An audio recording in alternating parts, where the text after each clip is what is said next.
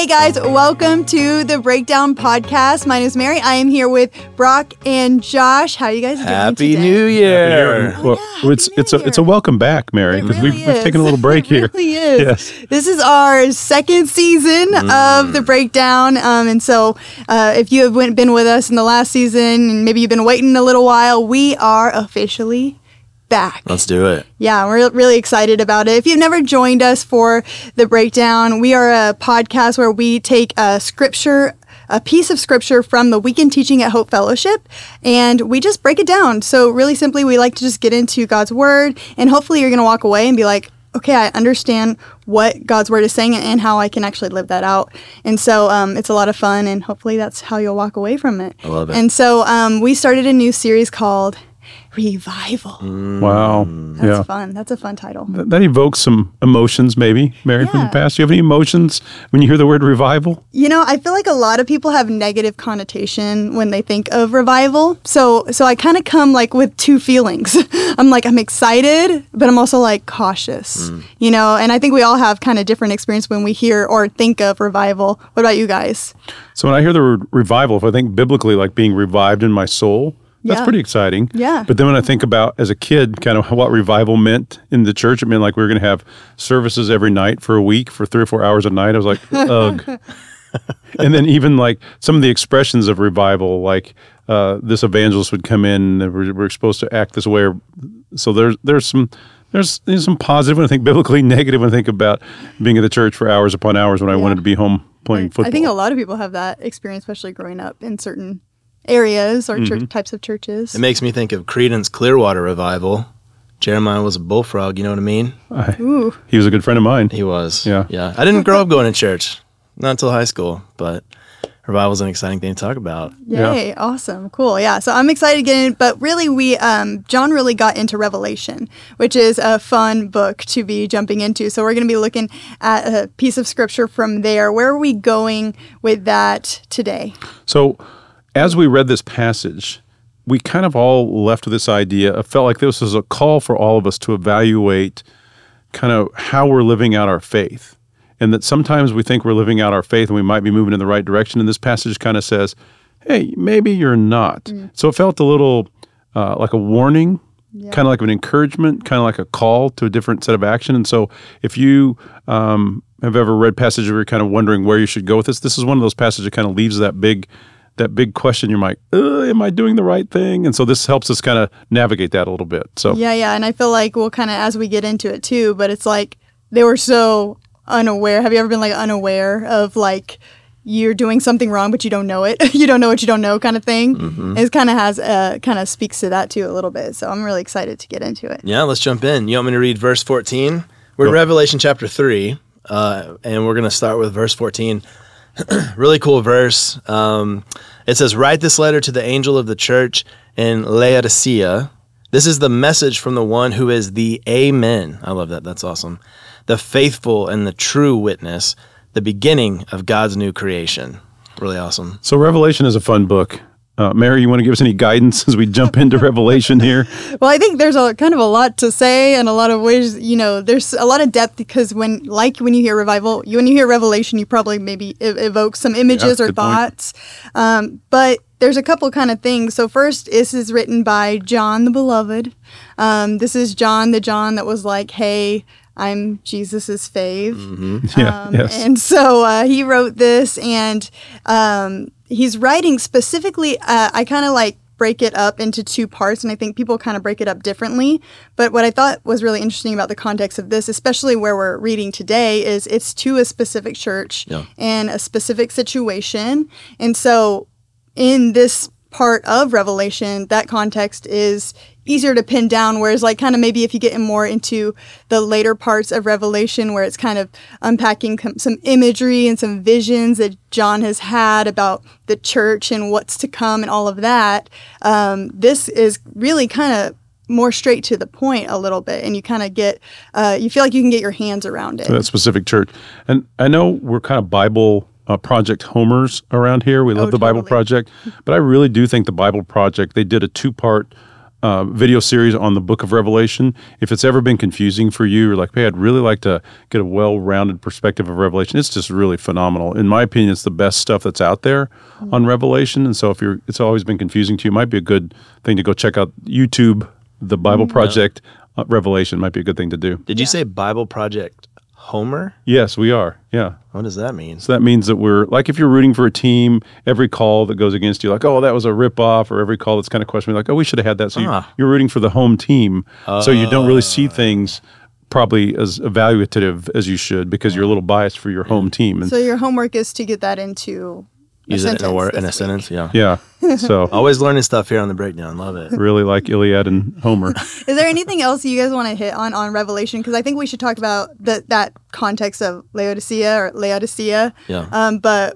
anything else on Revelation specifically or this type of writing? Only, only the other thought I had was when stuff's super contextual, um, it could be easy to try to like, like loophole your way out of it. But there's always principles in Scripture mm-hmm. that God wants for all of us. So even though this is a specific letter to a specific church about specific stuff, I mean, it, it's very much relevant and applicable to uh, every one of us today. yeah, you can't just be like, oh no, that's them. Oh, yeah, that, count. yeah, that was That's not my Laodicea. But the other thing about Revelation 2 to consider is a lot of it is not so much in this section we're looking at today, but is what's called apocryphal language, more like symbolic, and it's not meant to be necessarily taken literally. But this section doesn't necessarily fall into that category because it is Yeah. to a specific church. But those Bible Project videos really explain kind of the sections and, and how to look at that. So, but one of the things that's cool about Laodicea is is what we can gather from scholars that have looked at Laodicea. It was a very wealthy community. Mm-hmm. It was like a port place where all these ships were coming in, so a lot of trading was happening. So there's a lot of money, a lot of gold there, and it also seems like there was a lot of um, sheep. What do you what is it? sheep herding there particularly? Yeah, Maybe yeah, and they had good wool. Yes. I'm not. I'm not Shepherding. shepherding. I'm not really versed in the There were a textile lot industry. of there. yeah, I mean, I'm, I'm familiar with things like polyester, gabardine, things like that, but I really don't know a lot of these other other things. But they, they would take the wool and somehow either dye it or something like it was black sheep wool. Kind of, they were known known for that. And then they also had a medical school there. And then one of the things that's really weird, I don't know how scholars maybe found this out. They were also known to be this great place that produced this great eye salve. I didn't know what would you use for a, a salve or, as Mary says, a solve. It- And it's so- like, is that like the stuff you put your contacts in? I don't think so. That's think the solution. This is like an, an Oint- ointment. ointment. There we go. an An eye ointment. That might just more fun Some to say than call it a than salva. Oh, salva. Yeah. So anyway, they were kind of kind of kind of a wealthy community, and so John's writing to them, or God's writing to them through John this letter to Mm-hmm. Pay attention. Yeah, and I think whenever I was kind of reading, I was really intrigued by the information you can find out about this place, but it really seemed like there's this kind of self-sufficiency within their within their like economy even because it talked about that there was a, an earthquake and that after the earthquake when they needed like help and everything they didn't get help they they self-funded fixing it and so it seems like they had like everything they needed in that place economically and in every way they were like okay i don't need anything else um, this is a self-sufficient city kind of Oh, okay. And Josh, wasn't there something we we were talking about this before, and it seemed like you knew more about this than we did about some water source or something that was coming down in Yeah. this area? and people may have heard this um, in other kind of uh, examples on this, but there it was. It's kind of like a spr- like the springs. Like if you've ever been to like Hot Spring, Arkansas, or whatever, where they're kind of known for their medicinal springs that have these kind of healing powers or whatever, and uh, and so some kind of attribute this uh, kind of hot, cold, lukewarm uh, language to the fact that they were well known for not only the, the springs but also just kind of the, the quote unquote healing powers of those and uh, and kind of the either effectiveness or ineffectiveness kind of based on the condition of that water. Hmm. So keep that in mind as we as we read Some through waters, some salve, yeah some ointment, some, Some wool, ointment. some gold, That medical school. They had they had might going come on. into play Might come into play. Might. Yeah, as we read on. Yeah. read on. So I'll read I'll read 15. I, I do want to go right back to 14 real quick because it's it's pretty significant that that the one who is the Amen. He's talking about Jesus, who is the faithful and the true witness. The beginning of God's new creation is the one about to say all of this, right? Yep. And so, uh, Amen. We know from other parts in Scripture, it essentially means like that, like like it is said like the yes is found in Christ. Um, you know, when we say amen at the end of like praying, that's kind of like, you know, in Christ's name, it be done sort of. Yep. Right. Yep. So Jesus is the one saying this. And so in 15. So that means is- then he's a trustworthy source, these words. Yeah. These John- are words you should be paying attention to. Yes, John is setting a bar of not only righteousness and holiness, but like, hey, listen to what's said because this is this is important. This Yeah. is a big deal. So in 15, I know all the things you do, that you are neither hot nor cold. I wish that you were one or the other. But since you are like lukewarm water, neither hot nor cold, I will spit you out of my mouth. And there's a couple of ex- exclamation points in that in those verses. Yeah. so here the water is coming into play already. And as we were talking before, it's funny, like he's talking about lukewarm is not good. You should either be hot or cold. And sometimes we just read into that and say, oh, if you're hot water, that means you're good, cold water bad. But it doesn't really say that. It just says that here's these people that just kind of landed in the middle somewhere. which that's what he sings bad. That's what he's saying Yeah. bad. And he's also looking at just starting off. uh, You know, I always read from the NIV. I know that I'm not supposed to do that since we're NL, NLT fans here. But he says, in verse 15, he says, I know your deeds. And so the deeds are the thing, not just their condition or their feelings about things, but their deeds are the things that are lukewarm. They're not e- either advancing the gospel in terms of encouraging or helping other people or helping out the poor. Their deeds are just kind of neutral. They're not really doing anything. They're Christians, and that's not horrible, but they're just kind of there. They're not really advancing the kingdom or doing anything. Uh, it's it's almost like it's an ineffective faith, an ineffective Christianity. They're just kind of sitting on it, and it's not really helping other people or advancing the kingdom of God. And so that's what they're being called out for by the trustworthy one, by the Amen. He's saying your deeds are just kind of blah. They're just kind of lukewarm, and that's not so great. Like if you continue that way, because Revelation has this sense of judgment or finality, and like, hey, as I'm as I'm looking at this, that's that's not where I wanted you to be. Uh, just this lukewarm. It needs to be advancing the kingdom in some way. it got me thinking about how uh, whether you think of this as like my personal ministry or you know maybe you call it like discipleship but the two main buckets of that being um, kind of uh, ministering to encouraging building up other christians and uh, ministering to serving uh, being generous with whatever sharing the gospel with people who are not christians. And so this kind of hot and or cold whether or not that's what he's talking about it was it was kind of a neat way for me to start thinking about like yeah those are both great things and the issue here is not one of, of those or the other but the fact that neither of them are happening. You're just kind of sitting there with your Christian, like Jesus is good, and uh, waving that yeah waving that christian flag but not really on either one of those sides. Yeah, Yeah, for sure. And I think that as I was kind of reading this, you know, we talk about contentment in scripture and, and it kind of being this good thing, right? Like Paul talked about like being content in Christ and all of that. And it's almost like what we're reading here is that this is like the wrong kind. Yeah. This is not the contentment that's like the contentment in Christ that I'm like satisfied in Him. It's like I'm content in other things. I'm not content in Him. I'm con- I'm content in what I have here, you know. And so I think that that's just really um, that that kind of speaks to me and to probably to our area as well. But Yeah. that contentment, it's like, hey, you're you're not you're not you're neither or nor like you're just yeah. Because they, and as we read on here, your contentment is in the wrong thing, like you said. Yeah, yeah. It's not in Jesus, and it's not in this.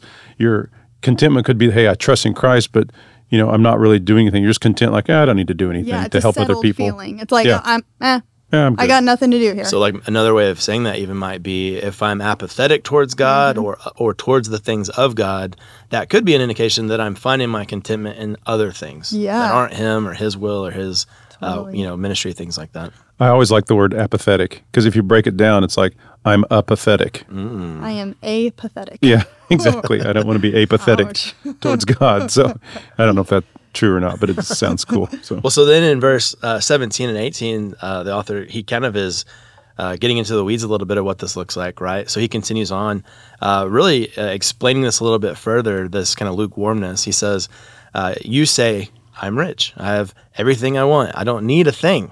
And you don't realize that you're a wretched and miserable and poor and blind and naked. Uh, it doesn't hold any punches back. Uh, so I advise you to buy gold from me, gold that has been purified by fire. Then you will be rich. Also, buy white garments from me, so you will not be shamed by your nakedness, and ointment for your eyes, so you will be able to see. only in a Bible study context can you get away with saying the Get word away with it. nakedness. All of it. nakedness. And so, yeah, so it's really interesting here because they'd really missed the boat in terms of what they're doing. They put their faith, their contentment in the wrong things. And this is where the things we talked about in Laodicea, maybe contextually that came out, is they were putting their hope in gold and not the gold refined by fire. So they were putting their hope in their wealth and not what God had them. They they needed to be clothed in a in a white robe, and they maybe had that black sheep wool kind of stuff. Mm-hmm. And then also the the the eye salve was Mary likes to say it, the eye salve there to put on your eyes. And so like those things, he's almost like God is almost calling those, the author is almost calling out those specific things and saying, you put your hope in these things, but they're actually leading you toward nothing. Yeah. And you need to put mm-hmm. your hope in God and what I've asked you to do. So it's like a direct polemic against these specific items. So that's why the context of this seems to add a little richness to this passage. Oh, yeah. Yeah. And he's, it's, we're about to see that it's pretty gracious that God is like identifying these things because he's saying, I don't think you want me to spit you out right? We brought that up a little bit earlier. Mm-hmm. Uh, and so as he continues in 19, um, this sounds harsh, but you know we're going to talk about it in a second. He says, "I correct and discipline everyone I love, so be diligent and turn from your indifference. Look, there's another exclamation point. Stand, uh, I stand at the door and knock. If you hear my voice and open the door, I will come in, and we will share a meal together as friends." Do you guys, did you guys ever have that painting in your home or in your grandparents' home where it was the door and Jesus was standing at the door knocking. Yes. You remember that painting? Oh no. Yeah. Mm-hmm. I don't think I knew that that's what was going. I thought he was just at a door. Was it like, I was a, like, oh, cool a door. modern, like a door we would have on a house today? It kind of had a little more modern look to it, but it still had an older look to it. Mm. But it's kind of the that's where that comes from. This passage where I stand at the door and knock. Mm. And so here's that. And so we've always interpreted that as like, hey, if you're a non-believer, Jesus is standing at the door and knocking and asking you to come follow him. But and that's not a bad interpretation. But if you really look at the interpretation here, like Josh was saying, he's standing at the door of the believers that had lost their way and saying, "Hey, I'm calling you to change your ways, to repent." Uh, because you put your faith in the wrong things. And I'm not just abandoning you, abandoning you because you did that. I'm offering you this chance to come back and find the true way, which is looking for true spiritual goal, being clothed in the right things and putting the right balm on your eyes to see the truth. And that's what I'm calling you to do is to have deeds that honor and help other people, like Josh mentioned earlier. And so it's a, really he's knocking on the door, giving them another chance. Like, yeah. hey, you've missed the boat a little bit here, but I'm knocking and saying, hey, come back to this truth. Yeah. That's what it seems like to me, in any way, from well, this passage. when we talk about repentance, it almost also has a negative connotation. It's like, oh, repentance. Like mm. you're telling me to change or to do something else, you know, and it's kind of like, hey, don't tell me, don't tell me what to do, you know, but it has that really sweet invitation to mm-hmm. it. I think that's really beautiful. Yeah. There's a, this keeps bringing to mind uh, one of the parables that Jesus tells about the sheep and the goats. And, and like, I, almost every time I read that parable, it's, there's a bit of, wow, this is terrifying because you have this huge group of people that are like, Lord, Lord. But uh, but half of them, it's like you know you've uh, you know me, you've served me, enter into my rest. But the other half is like, I don't know you, and you haven't served me with your life, and they're like, what, you know, this and that, and it's a really interesting thing where. Uh, in that particular parable, it's kind of like um, uh, the that's the result, and um, and there's like judgment. However, you know, when he was sharing that parable or even here, it's it really is sweet because it's meant to, I think, kind of, especially if we're in the midst of like like sin or habitual sin or something like that, shake us a little bit so that we can kind of see things for what they are. Like it's gracious that the Lord is pointing these things out so that we can uh, acknowledge it, we can be reminded of his grace. We can turn to him so that you know it's his kindness that's meant to lead, uh, lead us to repentance right? Yeah. and so it be, and so it doesn't it's not just this shameful thing of like oh i'm so horrible. It's a worshipful act of wow you're so good and and and i love you. Thank you. And i'm turning away from this and back to you. Yeah, that, that's a beautiful. That's almost like if you were to take a parable and say this letter to the church of Laodicea, that's a beautiful parable. Yeah. And so if you want to read that, it's in Matthew chapter 25, uh, the parable of the sheep and the goats. And it's really what Jesus is saying here again like, hey, like your deeds, if you're just saying, oh, yeah, I, I care about the poor or I care about the needy, but I'm not doing anything with it, that's what this is calling. Hey, you put your hope in the wrong thing. That's, that's, go out and use our faith to make a difference in the world. And that's have effective Christianity where we're making a difference in the lives of other human beings. And so it seems like the church in Laodicea was kind of like that, the the goats in the parable that just yeah. were given up. And so that's a beautiful connection. So that might be a good a good after the, the podcast Bible yeah. study. Yeah. Yeah. Get together with some, some buddies.